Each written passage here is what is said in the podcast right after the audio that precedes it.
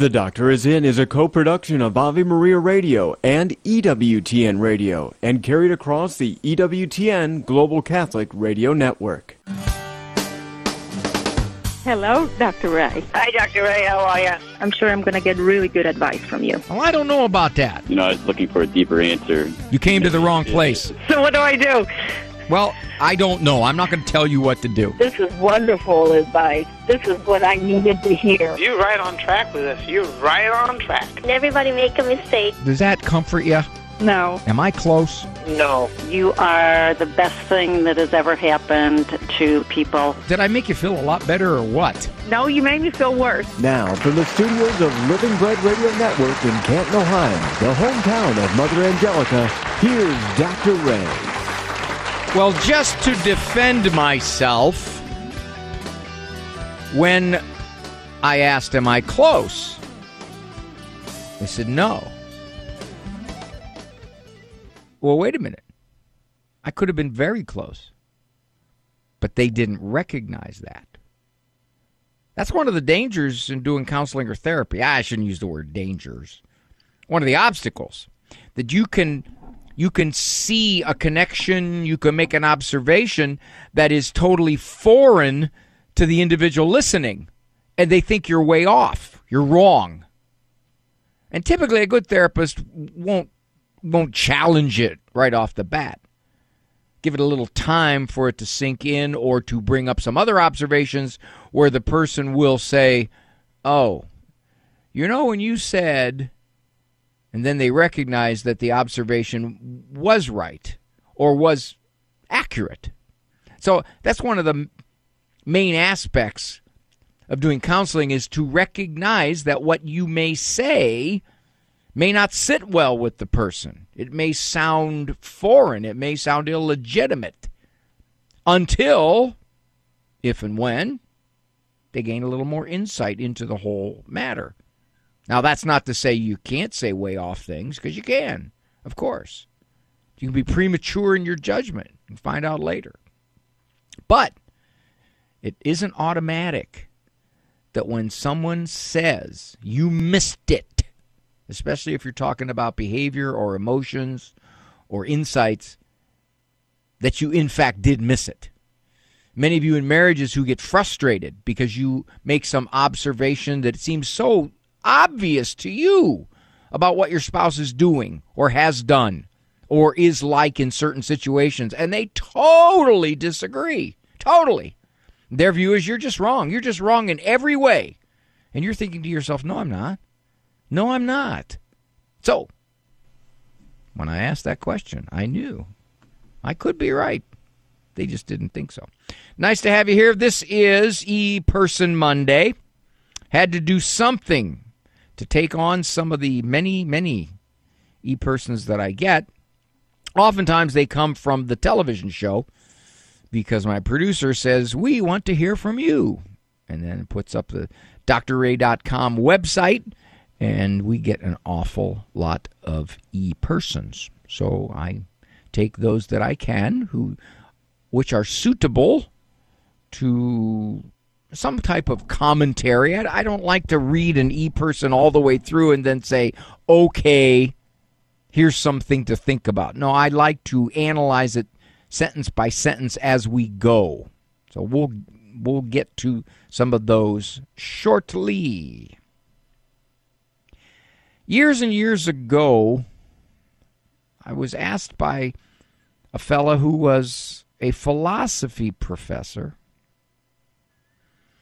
at a university to do a speaking engagement. Now, he may have been very good in philosophy, but he wasn't, it appeared to me, so very good about judgments on getting an audience, because he scheduled me to speak to parents at, I think it was four thirty on a Friday afternoon. I warned him. I said, well, well, why would why would you pick that time? And he said, well, you know, a lot of times people are busy at night, so so we're going to get them pretty much close to right after school, and they won't really have anything interfering. And I thought to myself, they'll have more things interfering. And then I said, why did you choose Friday? Well, you know, it's it's moving into the weekend, and people people are feeling confident that they that they have more time coming up over the weekend, and they can afford to spend an hour.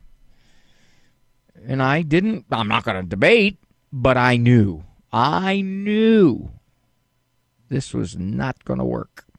And this was before I was on the air uh, in radio or television. This was just essentially, I made a living doing a lot of speaking engagements and therapy and consultation. So it wasn't a matter of he was calling from an affiliate city where some of the people would be familiar with who you are, so they might want to come despite the fact that it's four thirty on a Friday afternoon.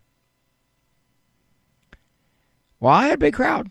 I did. I, and matter of fact, I was able to give my crowd, my total attention, complete and total attention, because it was one person. One lady showed up. And she and I sat in the little theater seats that they had. And that's the other thing that hurt. This place was a high school theater that probably sat about five hundred.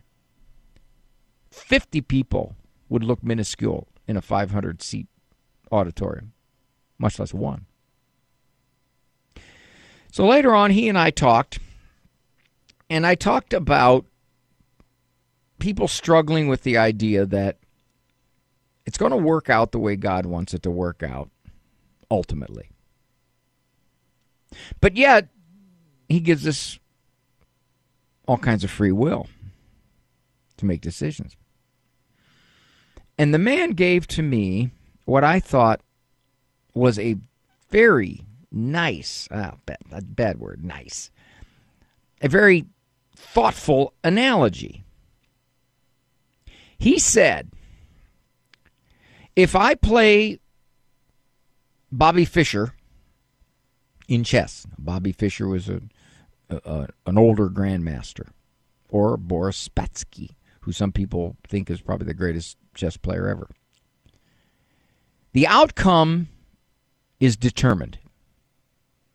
I am going to lose. Fischer or Spassky will win the game.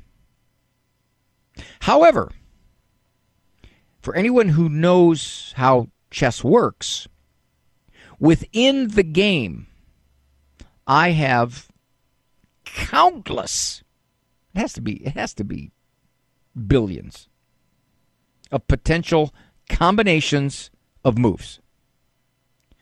I have the free will to make whatever move I want to make.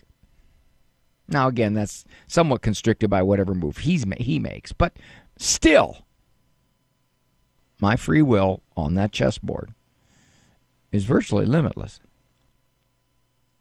However, whatever moves I make, if God has an ultimate purpose, he will make that happen. Still allowing me to have all the free will I want.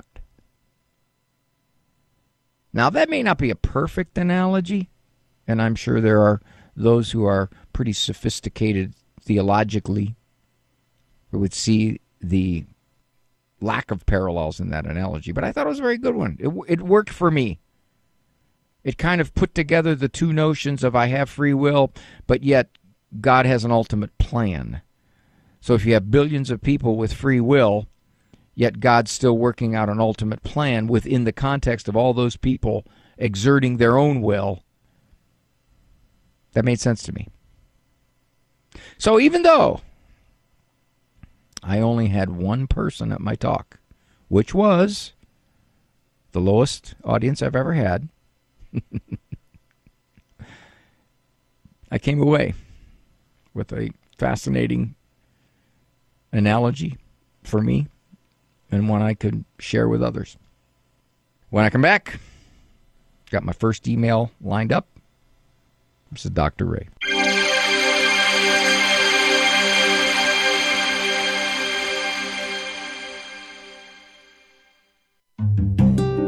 He is only one of four popes honored as the Great. Matthew Bunson and the Doctors of the Church. Saint Leo the First was pope at a time when Roman civilization was being overrun by barbarian armies.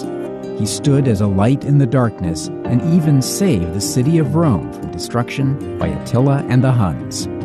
Leo died in four sixty-one. For more about the Doctors of the Church, visit doctors of the church dot com. Brought to you by the nonprofit Seton Home Study. Hi, everybody. Doctor Ray Guarendi here. You thinking about homeschooling? Seton Homeschooling. forty years of experience, seventeen thousand current students, pre-K through high school. They provide the books, the lesson plans, the counselors, the grading services, the tests. That's right, pretty much everything. My wife and I use Seton. Some of our children. I'll tell you this, two of them got perfect A C T scores in verbal. And overall, the Seton students scored more than one hundred points above average on the S A T. Over thirty percent higher on English and reading on the A C T. It's a rigorous program. You want to give the very best to your kids? Trust me on this one. Go with Seton. It is a beautifully rigorous academic program. Go to Seton Home dot org. That is Seton Home dot org. Would you get on a plane that doesn't have a pilot? Investing in passive index mutual funds may present the same issue. The Ave Maria mutual funds are actively managed by seasoned investment professionals to help you meet your investment goals in a morally responsible way. Ave Maria funds are managed to conform to pro-life and pro-family values. Long-term investors could invest in the no-load Ave Maria mutual funds. You can learn more about the Ave Maria mutual funds at eight six six Ave Maria or visit Ave Maria Funds dot com.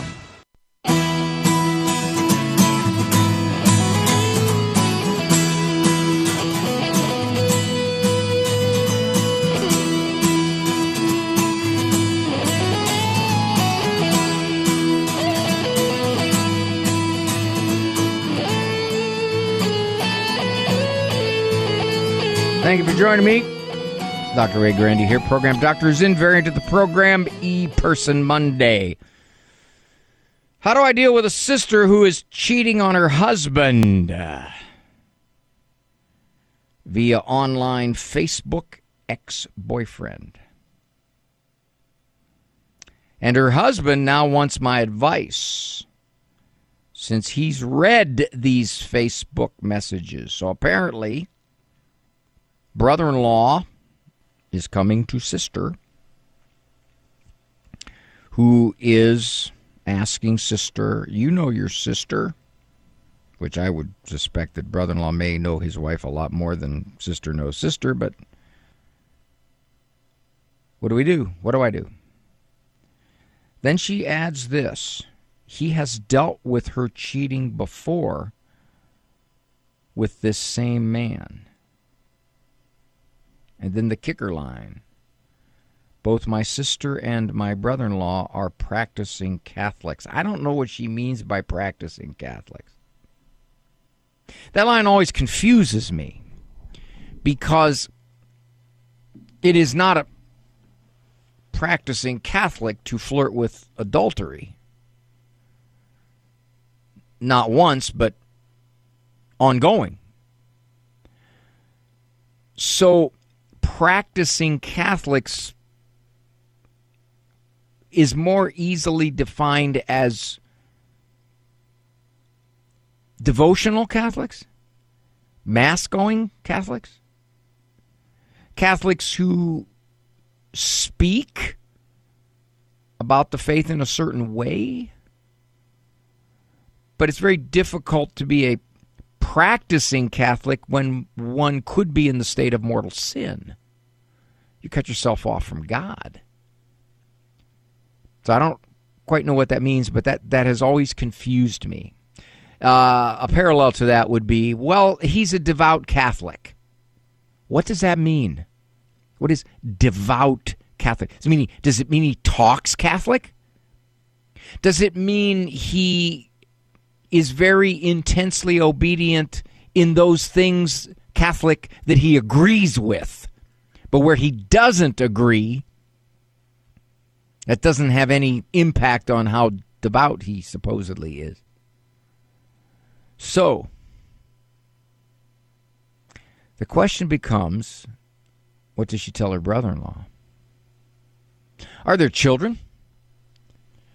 Does the brother-in-law want to endure this for the sake of the kids, to give them a home, and to recognize that uh, his wife, at the very least, is is flirting with infidelity of a physical nature or a strong emotional nature?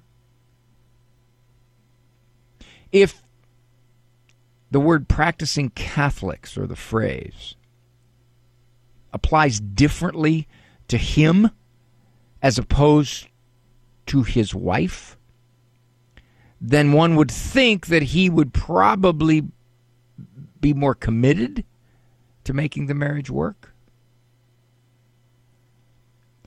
For whatever the reason, she may be connecting with this guy that in her mind is going to be a source of more pleasant happiness for her, to quote-unquote fulfill her emotional needs, whatever that means. If I were the sister-in-law, I might say, how important do you think it is to persevere in this marriage? I would also point out that if, in fact, the marriage breaks and she connects with this guy, one, is he married? And will she be breaking up his marriage? Two, does he have children? How will she handle those? Three, will his own children be forced to accept this guy, to get along with this guy, to follow this guy's rules if she ultimately ends up with him? All of these are serious complications that I would bring up to him. And I would point out that you're enduring through this. It it may be a scenario of that she actually has to follow through at a deeper level with this relation. I shouldn't use the word deeper. At a at persevere with with a more complicated level of this relationship, so that she finds out it was stupid, and perhaps her Catholic faith will begin to control her actions. Now, I've seen that happen a lot, where people pursue an adulterous relationship at the very great risk for their marriage, and they ultimately repent, and they ultimately want to persevere in committing to this marriage. That happens a lot. He may he may decide, okay, I'm just going to see where all this goes, but in the meantime, I'm going to give my kids the best home I can give them. So that's probably what I would talk about if I were heading that way. Okay, let's see where we're going here. I got to see. That was at eight ten. I've got these on my phone. It was so much easier when I had them in a stack, because I could just go through the stack. Now on the phone, what happens is once you do an e-person, it scrolls all the way back up to the present date, and then I got to go back down and find them. See what this one is here. I don't want that one. Let's go with this one here. Okay. Uh, I like the humility spoken of in this one. Hey, Doctor Ray. You can tell that's a guy right off the bat. I've been listening to your show for a while now. You've helped me become more confident in my parenting. Unfortunately, my question doesn't have to do with parenting. And I love the way he put this next line. I need some advice on how to become less of a jerk. And he has, he has jerk capitalized. I have a certain in-law who just annoys me every time I interact with him. Then he says this, through no fault of his own, we just don't click, despite many attempts, and I don't know if he even realizes we don't click. Well, that's good.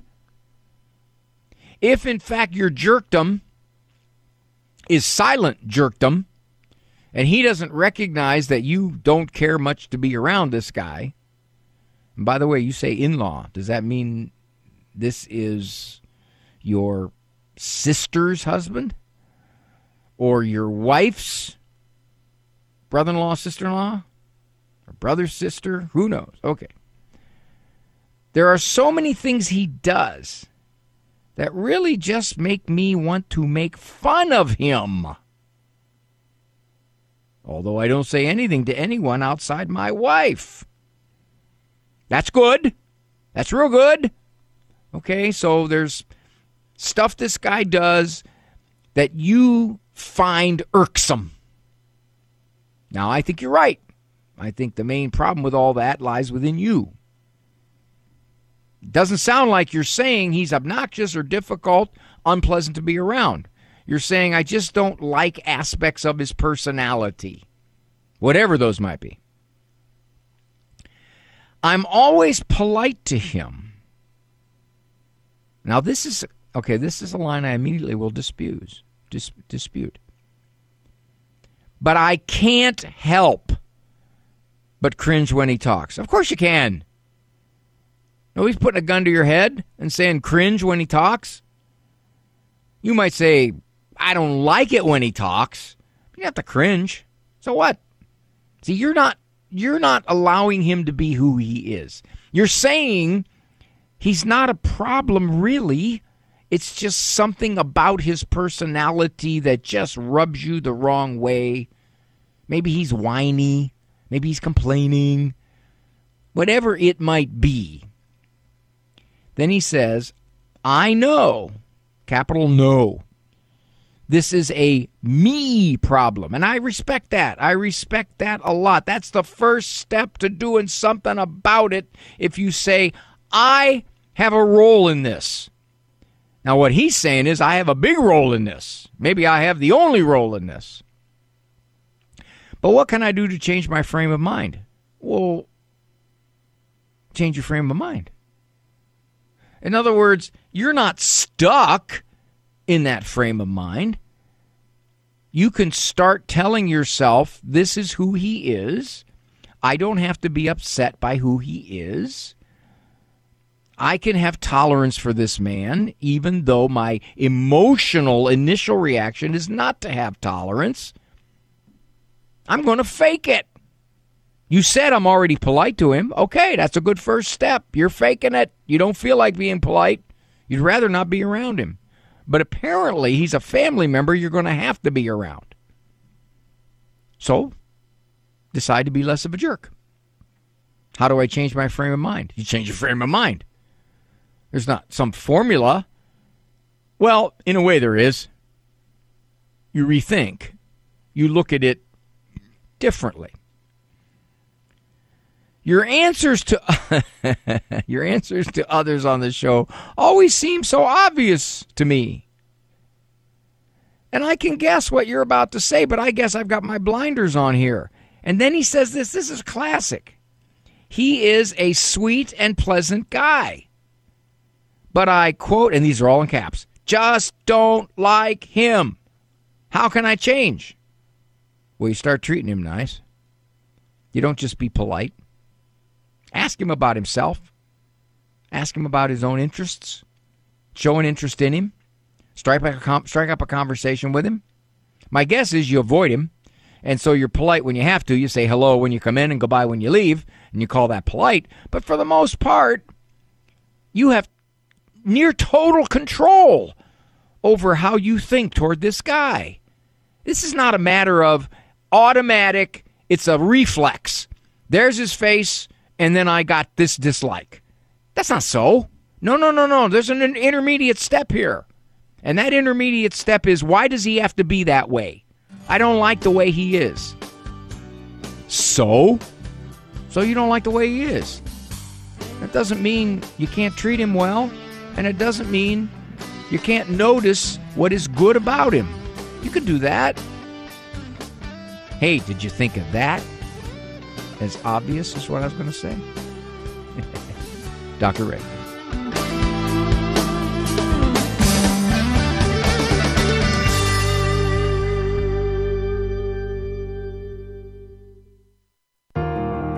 Those who deny the full humanity of the preborn will be toying with the sentiments of pro-life people. They will say, you can't really believe in the humanity of the unborn unless you support this or that piece of legislation. The pro-life position is quite different. We might well believe that we need to improve social conditions, but first of all, we believe that the preborn are a good to be protected, even if born into poverty, even if born into unstable, violent homes. We want to eliminate those terrible conditions, but it is the height of arrogance to tell human beings like unborn children who cannot communicate or reason or stand up for themselves that they are better off dead, because we know from our own experience that we would choose life and survival over death, no matter how poor our social environment. Cresta in the Afternoon, weekdays at four Eastern on E W T N Radio. Does Jesus always answer our prayers? The Catholic Catechism says yes, Jesus always answers prayers offered in faith and quotes our Lord who said, "Your faith has made you well. Go in peace." The Catechism cites three examples where Jesus reacts to three different kinds of prayer. The prayer of faith is expressed by the leper, the Canaanite woman, and the good thief. The prayer of petition is exhibited in the action of the bearers of the paralyzed man and the hemorrhaging woman, who is healed by merely touching Jesus' cloak. Finally, urgent prayer is heard from the lips of the blind men. Have mercy on us, Son of David. This is remembered today as the Jesus Prayer. Lord Jesus Christ, Son of God, have mercy on me, a sinner. Saint Augustine parses this prayer thusly. Jesus prays for us as our priest, in us as our head, and is prayed to by us as our God. This is Peggy Stanton, and this has been the Order of Malta's Minute with the Catechism. Thanks for joining me. Doctor Ray Guarendi here, program Doctors In. Version, variant, upcoming variants all the time. E-Person Monday. This show evolves. I didn't notice this. It was it was a while back when it came in, and I should have taken it first, keeping up with my rule that if you disagree with me, you are at the front of the line. You jump the line no matter how many are in front of you. Hello, Doctor Ray. I thought you might get a laugh out of my having a comment after listening to your show today. One of your callers told the situation of a daughter, the boyfriend, and the mother who opposed the relationship, and another older woman who lived in a difficult marriage for fifty years.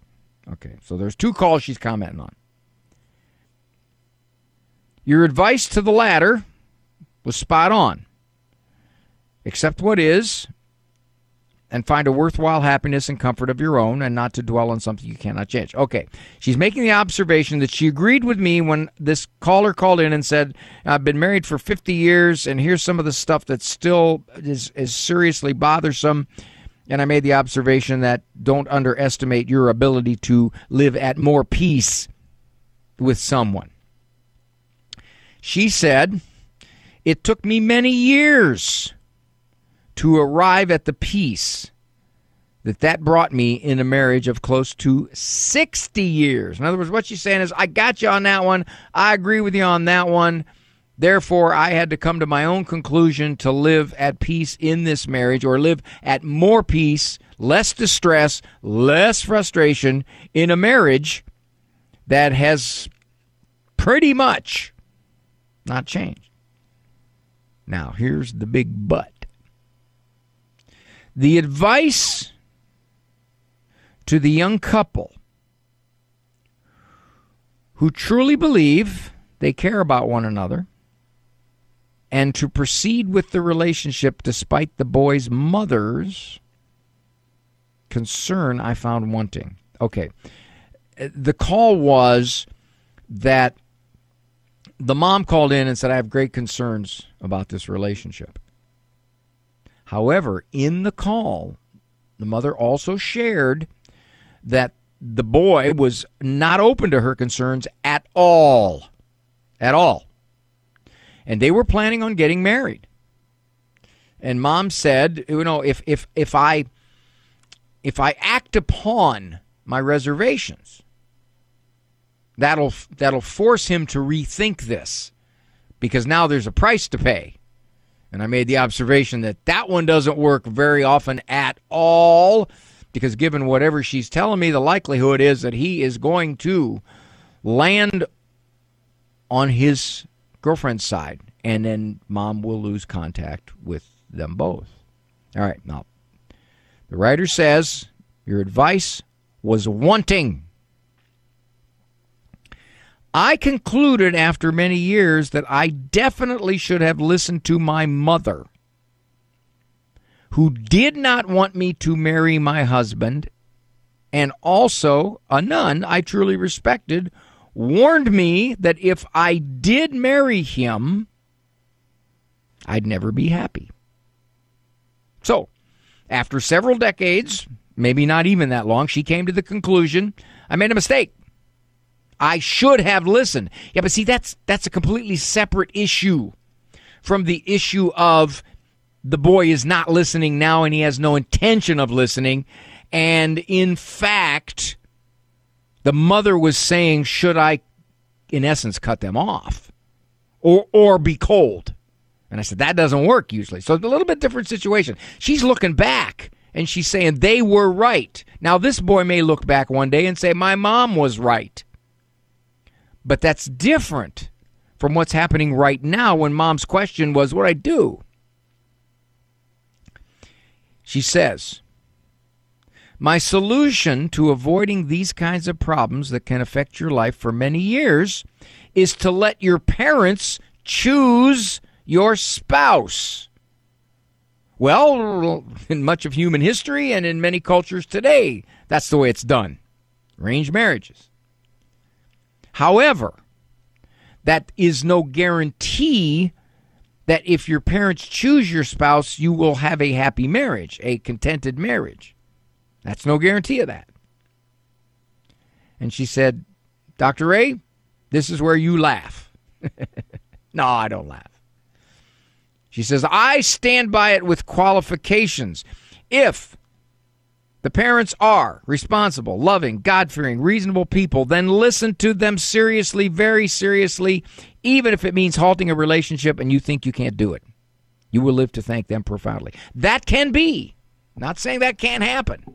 What I'm saying is, if the young adult is unwilling, and in that call it was very clear he was unwilling to take any advice, that puts Mom into a very different situation now.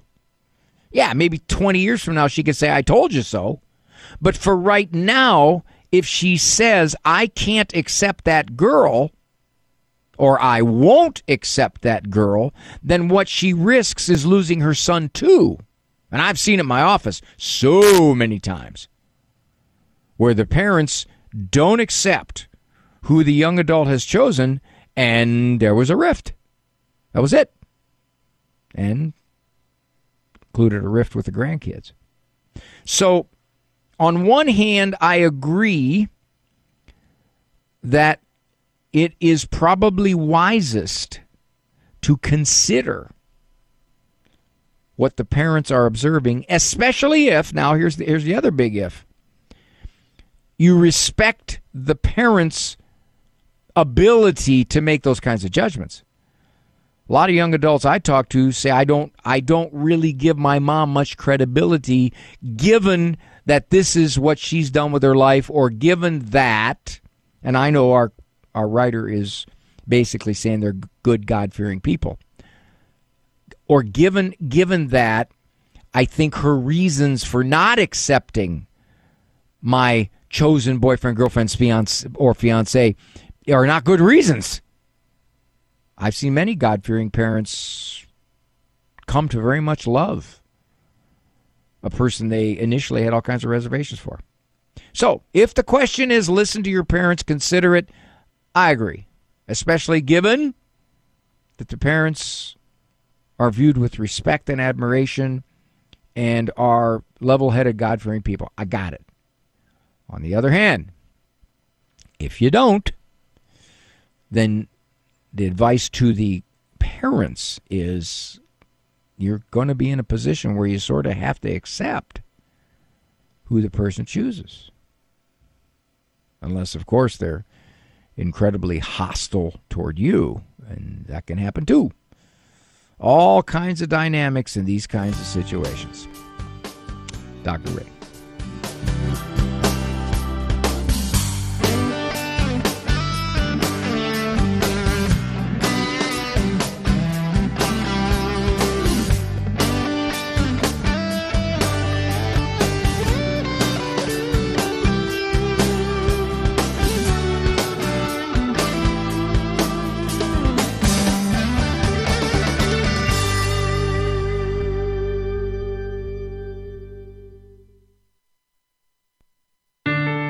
Living the Beatitudes with Father Bjorn. Blessed are the pure in heart, for they shall see God. The virtue of purity and holy chastity is certainly a very important thing, but I think we can misunderstand this beatitude. As human beings in our fallen state, we tend to love things and use people, but we're meant to use things and love people. We can manipulate in relationships, and we can try to control other people, and we can focus on other people as objects. But to be pure in heart is to be in love, and ultimately to be pure in heart and to be happy is to be in love with God Himself as well. This beatitude calls us to have a focus on being open to choosing God, choosing life, to choose love. If God is not the ultimate end of our desires and our hopes and dreams, we will be the saddest of people. Let's say yes to God and choose His way, be focused on His love and pure in heart. Blessed are the pure in heart, for they shall see God. For more about the Beatitudes, visit E W T N R C dot com.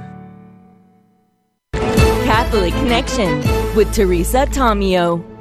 People have this false notion that after the Supreme Court came out with, of course, Roe v. Wade and gave us abortion on demand through nine months of pregnancy, and all of a sudden, all of these regulations were put into place. When all of these independent abortion facilities popped up all over the country, when Planned Parenthood started opening its doors and doing abortions legally after nineteen seventy-three, that it was always so safe and wonderful.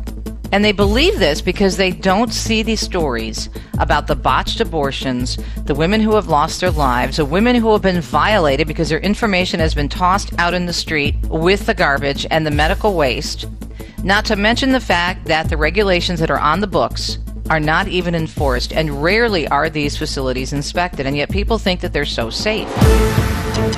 Catholic Connections, Teresa Tomeo, weekdays, nine a.m. Eastern, on E W T N Radio.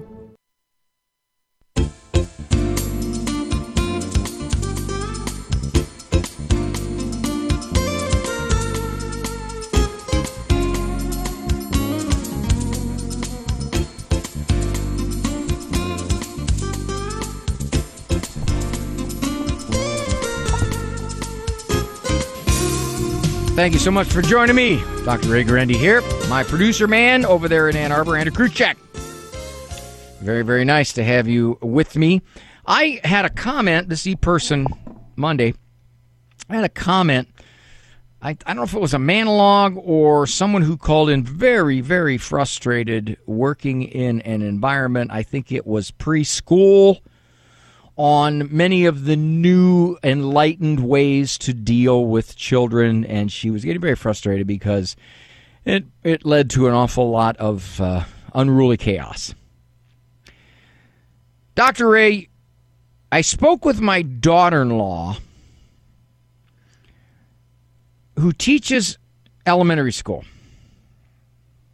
She said at the staff meeting prior to the start of the school year, they were told they cannot single out any student. Now, before I go any further on that, when you hear single out, what do you think?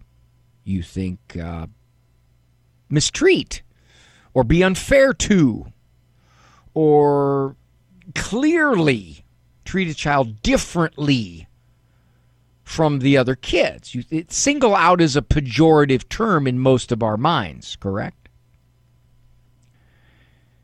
For example, if the class is lined up for recess and little Max is kicking Bella,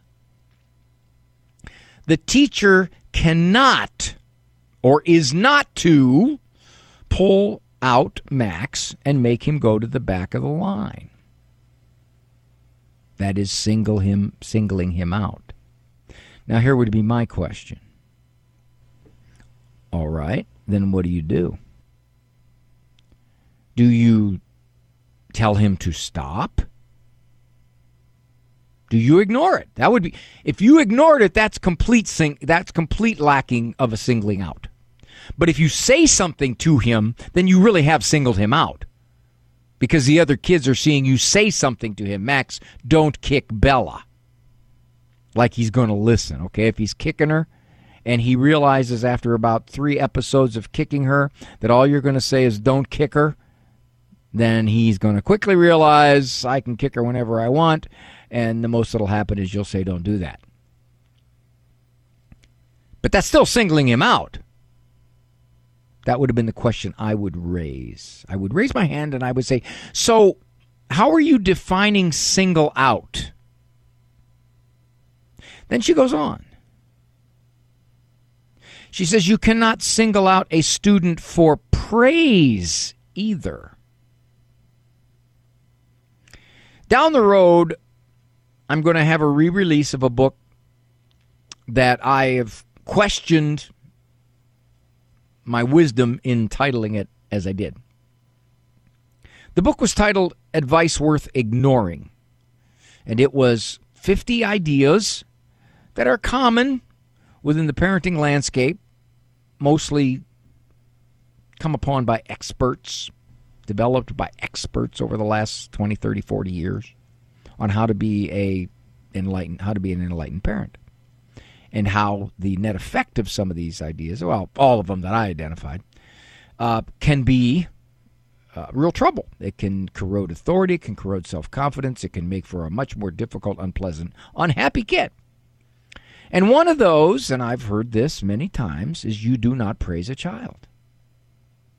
Praising a child will convey the message that through your praise, you are saying, you are valuable because you have pleased me. That is what the praise is going to do. That's, that's the theory. That's nonsense, but that's the theory. So I'm suspecting that this idea that the teacher got in her staffing, which is you, you don't single out a kid for praise. You don't say, hey, that's a beautiful picture, because that makes the other kids feel bad because they didn't put together such a beautiful picture. They don't have the artistic skill. Would singling a kid out for praise mean giving him an A when the kid sitting next to him who got a C can look over at his A and feel incompetent, perhaps, compared to him? This is one of those ideas that on paper, if you do not go any deeper than a half an inch, sounds like, well, okay, that that sounds plausible. I mean, you don't you don't single any kid out for praise. If you're a teacher who likes to give compliments, likes to support, then you'll find ways to do that with all the kids. Nobody will be singled out in any way other than your praise will be different depending upon the kid. Okay. She goes further. The, this is the mom talking about the daughter's school. I worked one year as a playground cafeteria monitor.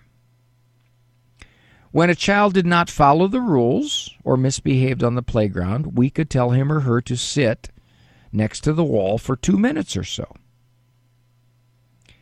If I was in the cafeteria, he or she had to sit by themselves. Cannot do that anymore. So what then do you do? See, that's my question. What then do you do? Ultimately, these kinds of ideas collapse under their own weight. And she said this last line, which is one of the reasons why they collapse. Needless to say, the staff is demoralized. I've always maintained that education has become the repository for a lot of the new and enlightened ideas that ultimately don't work. One example of this is some years back, whole language, learning, reading, was that the kids would recognize words without sounding them out. They would they would have a, a list of words that they would learn and they would know, and that would be the better way to learn to read. Well, what they found out is that didn't work well at all. More and more kids were being diagnosed with learning disabilities when, in fact, the approach that was the new and enlightened approach, when it was tested by reality, collapsed. And they went back to phonics, teaching kids to sound out words by having some rules about letters. So hopefully they'll realize that whatever, whoever convinced them that this is the way to do it now, it's the new and enlightened way, will have all kinds of unexpected, unintended complications. Doctor Ray.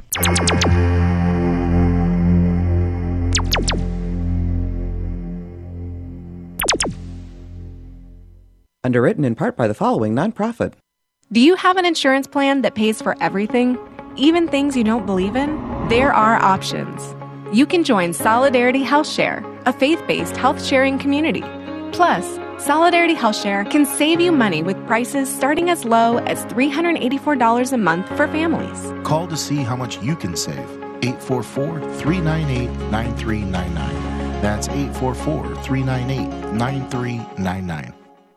Do you have a bad temper? I'm Chuck Gattaca, and this is Journey Strong. From the Old to the New Testament, Scripture speaks about us controlling our anger. Proverbs states that those of us with a hasty temper will make mistakes. We also know anger issues can lead to health issues. We can cause a fight, lose a friend, or witness to others in ways that are unproductive. Mayo Clinic suggests some ways to manage our anger and dial down the temperature of our anger. Practice deep breathing, maybe a personal timeout. Think before speaking. Calm down before discussing a concern. This will lead to less stress. Identify solutions and present them calmly. Try using humor or laugh at yourself. Humor can be a great diffuser. Most of all, if you have persistent anger issues at work or at home, don't be afraid to seek help. For more details on managing anger, look for the Journey Strong tab at the homepage of Ave Maria Radio dot net. Maybe you've been hearing a lot about the need to make a spiritual communion while participating from home in a live-streamed or broadcast Mass. There's more to it than reciting the act of spiritual communion. We should begin by having sincere repentance for our sins and affirming our belief that Christ's death redeemed us. Next, we call to mind the spiritual gifts found in Christ's sacrifice and thank God earnestly for them. Now we are disposed to pray the traditional prayer of spiritual communion. Jesus, I embrace you and unite myself wholly to you.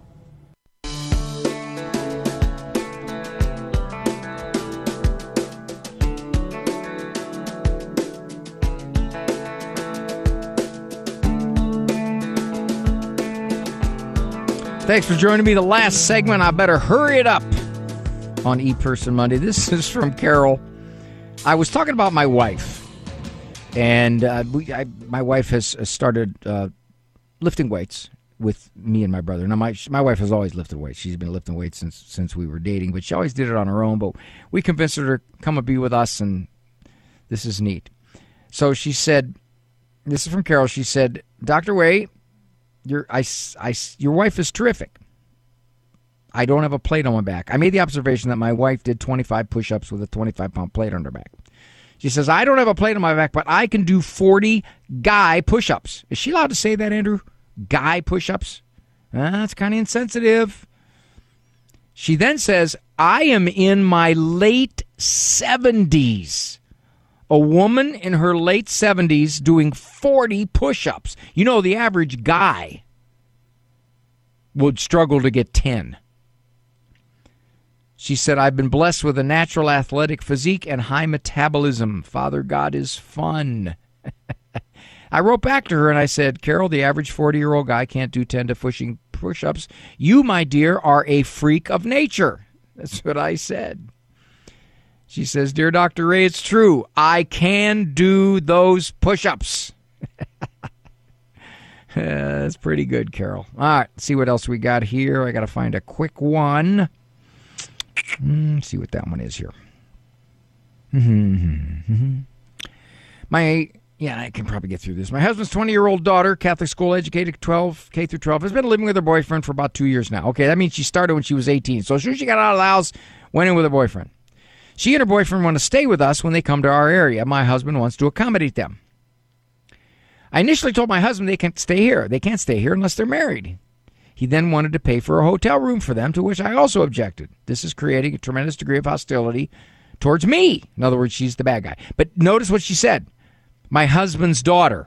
In other words, this is bio dad saying, I don't want to alienate my daughter, and stepmom saying, wait a minute. We've got some morals here that we, we say we adhere to. She says, so my question is this. Would it be a morally correct compromise to host them if they will agree to sleep in separate rooms?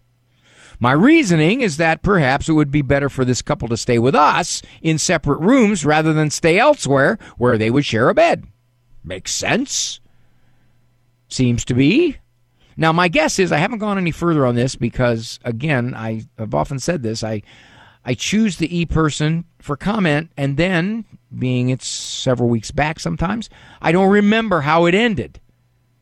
So my guess would be that the dad doesn't want to do this for his own emotional reasons. I see this all the time in step-parent situations. Many times the step-parent has a more objective view of the situation, but the bio-parent, the natural parent, has emotional issues, fears of alienating the child. So, she says, I am disappointed in my husband because if this is a reasonable compromise, his reason will be to please them and not to look bad.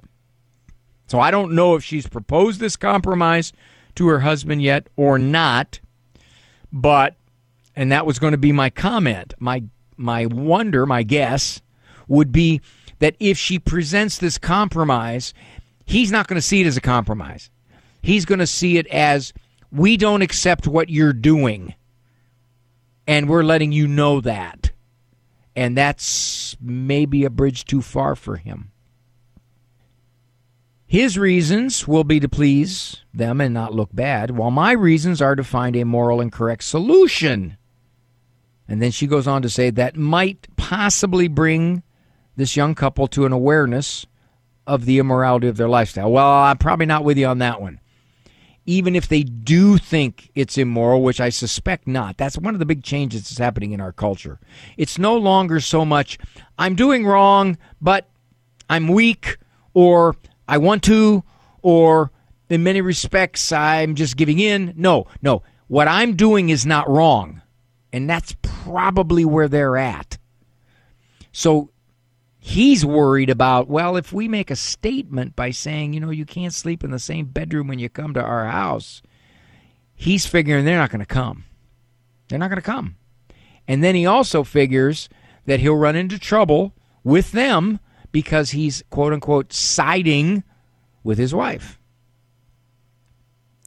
I'm not always able to tune into your radio show, Doctor Ray, and would greatly appreciate it if you will respond by email. Well, I... I That always puts me in a difficult position because I get so many emails. But I did respond very briefly to her. I said, it's my opinion that that is an acceptable compromise. But again, as I said, there are probably emotional dynamics that may not allow husband to accept this compromise. So there you go. Looking at the clock, I'm going to have to compromise with it because I've only got forty seconds left. I routinely see step-parents seeing discipline matters, moral matters, in many respects more objectively than the biological parent, because the biological parent has a history. The biological parent is much more uh, worried about having the child be upset with them or even shunning them. So they they allow things. They compromise their own morals sometimes because for them the greater threat is alienation. Thanks for joining me here on E-Person Monday. I'm Doctor Ray Guarendi. Program Doctor is in. As always, thank you, Andrew Kruczek, for everything that way. And thanks to all of you. Your walk with God is infinite, whether you choose it to be or not. It is. For information on Doctor Ray's presentations, books, and C Ds, visit D R Ray dot com and follow him on Facebook. The Doctor is In is a co-production of Ave Maria Radio and E W T N Radio and carried across the E W T N Global Catholic Radio Network.